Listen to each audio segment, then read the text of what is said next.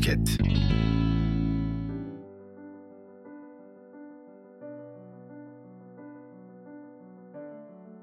Her faninin tatması gereken, hamdım, piştim ve evet yandım dönemi. Her kadının ve erkeğin korkulu rüyası. Ölüyor muyum camları açın günleri.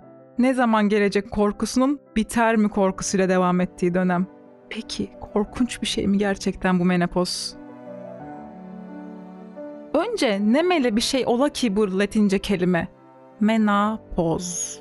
Menarş Latince'de kanamak demek. Pol da bildiğimiz her Latin dilinde olduğu gibi pause yani durmak demek. Kanamanın durması demek. E niye oluyor? Kanla ne alakası var derseniz aslında gerçekten kanla çok da bir alakası yok.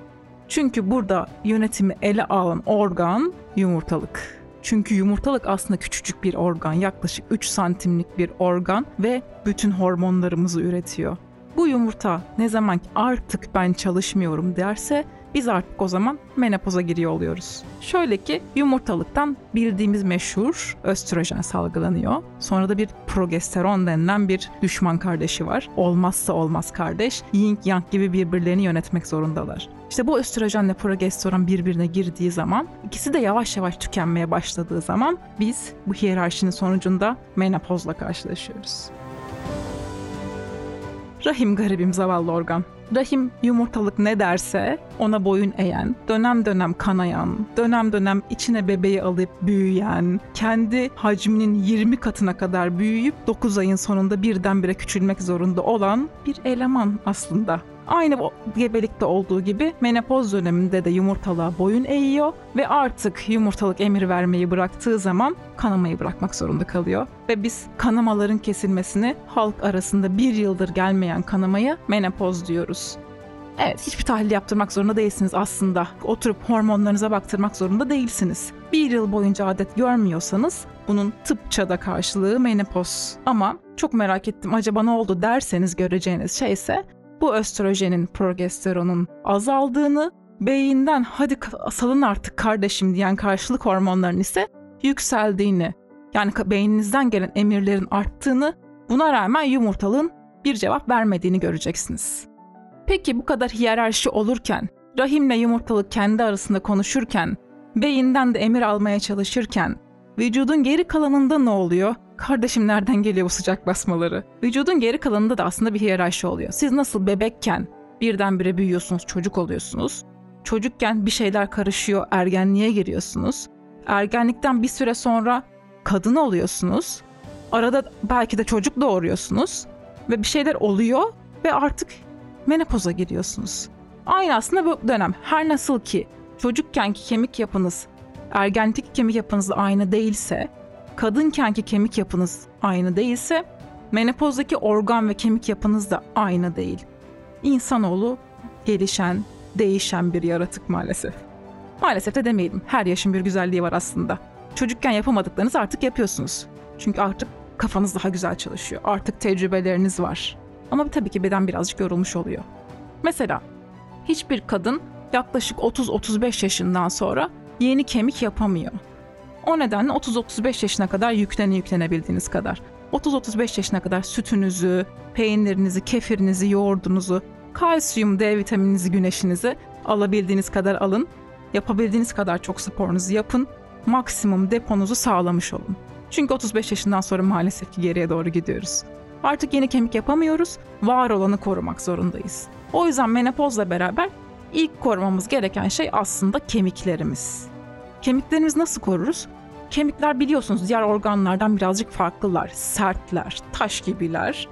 Ko- yani kırılıyorlar tamam ama kolay kolay da kırılmıyorlar. Elinizi kesmeniz gibi kemiğinizi kesemiyorsunuz. Bu yüzden kemik aynı kendi yapısı gibi sert şeyler istiyor. Mesela kalsiyum istiyor. Mesela D vitamini istiyor. Mesela sert egzersizler istiyor. Yani vücuda ağırlık bindirerek yapılacak olan egzersizleri istiyor. Hoplamak, zıplamak, dışarıda koşmak, güneşte hareket etmek gibi. Yüzmek gibi mesela. O yüzden özellikle menopoza yakın yaşlarda bu tip aktiviteleri arttırmamız gerekiyor ki kemiklerimiz sağlam olsun. Bu kalsiyumlar, bu D vitaminleri sadece kemiklere de yaramıyor üstelik. Bunun yanı sıra bizim kalp damar sağlığımız için de geçerli oluyor. Yani şunu kabul etmek lazım. Biz kadınlar erkeklere göre 1-0 önde başlıyoruz dünyaya. Çünkü bu östrojen denen mahlukat bizi kalp krizine karşı koruyor. Damarlarımızı koruyor, damar sağlığımızı gençleştiriyor. Hatta beynimizi bile koruyor. İşte bu menopozla beraber eşitleniyoruz diyelim. Menopozla beraber östrojenin azalmasıyla tekrardan bu üstünlüğümüzü korumak için sağdan soldan yandan desteklere ihtiyacımız olmaya başlıyor. Kalp damar sağlığımızı artık diyetle, sporla ve besin destekleriyle desteklemek zorundayız. Üstünlüğümüzü kaybettik. Beyin sağlığımızı aman aman unutkan olmayalım diye desteklemek zorundayız. Üstünlüğümüzü kaybettik. E bazen de bunlar yetmiyor. Yandan acaba hormon mu alsak diye düşünüyoruz. Evet alabilirsiniz aslında. Yani hormon almak artık dünyaca istiyorsan ölene kadar al şeklinde kabul edilen bir antiti haline geldi. Peki kim alabilir? Nasıl alabilir bu hormonları? Hormonların bir ilaç, bildiğimiz ilaç formunda ağzın hap şeklinde içtiğiniz versiyonu var. Bir de böyle kremler, fitiller falan var. Ne bunların arasındaki fark derseniz önce şunu bilmek lazım. Acaba siz hormon kullanabilecek misiniz? Ne kadar da olsa dediğim gibi bu bir vitamin değil, bu bir egzersiz değil, dışarıdan verilen bir ilaç ve vücudunuzun buna uyum sağlamış olması gerekiyor. Vücutta bir yan etki yapmamış olması gerekiyor. Mevcut olabilecek yan etkilere karşı önceden tedbirli olmuş olmanız gerekiyor. Yani ben size ilaç verdiğim zaman bu ilacı düzgün kullanabilecek misiniz? Bu sporunuzu yapmaya devam edebilecek misiniz? Sağlıklı beslenmeye devam edebilecek misiniz? Öncelikle bunu bilmek lazım. Çünkü verdiğim zaman siz üzerine kalbinizi zorlayacak, kalp krizi geçirmenize sebep olabilecek alışkanlıklardan kaçınıyor olmanız lazım. Yani sigara da içmeyin. Artık sigara için diyen kimseyi duyabilir misiniz? İçmeyin. Bunun dışında maalesef ki Türkiye'de de dünyada da en sık görülen kanserlerden bir tanesi meme kanseri. Ve insanların kadın hormonu dediği zaman en çok korktuğu şey ay kanser yapar mı? Şu anda bilim diyor ki doğal hormonlar kanseri tetiklemiyor. Ama gene de tedbirli olmakta fayda var. Biz herhangi bir tedaviye başlamadan önce meme görüntülemenizi yaptırmanız gerekiyor. Damarlarınıza baktırmanız gerekiyor. Kemiklerinize baktırmanız gerekiyor. Ki biz hangi dozda, hangi aşamada, hangi yolla size hormon vereceğiz? Bu hormonlarınızı verirken de kan düzeyiniz yükseliyor mu? Sıcak basmalarınız azalıyor mu? Kendinizi daha iyi hissediyor musunuz? Daha enerjik, daha dinç hissediyor musunuz diye de dönem dönem doktorunuz görmeniz gerekiyor olacak. Menopozdan korkmayın. Menopoz çocukken genç olmak gibi, gençken kadın olmak gibi, kadınken yaşlanmak gibi olması gereken bir süreç. En akil olduğunuz, aklınızın en çok başında olduğu, en çok tecrübeleriniz artık biriktirmiş olduğunuz dönemdesiniz. Korkmayın, tadını çıkartın.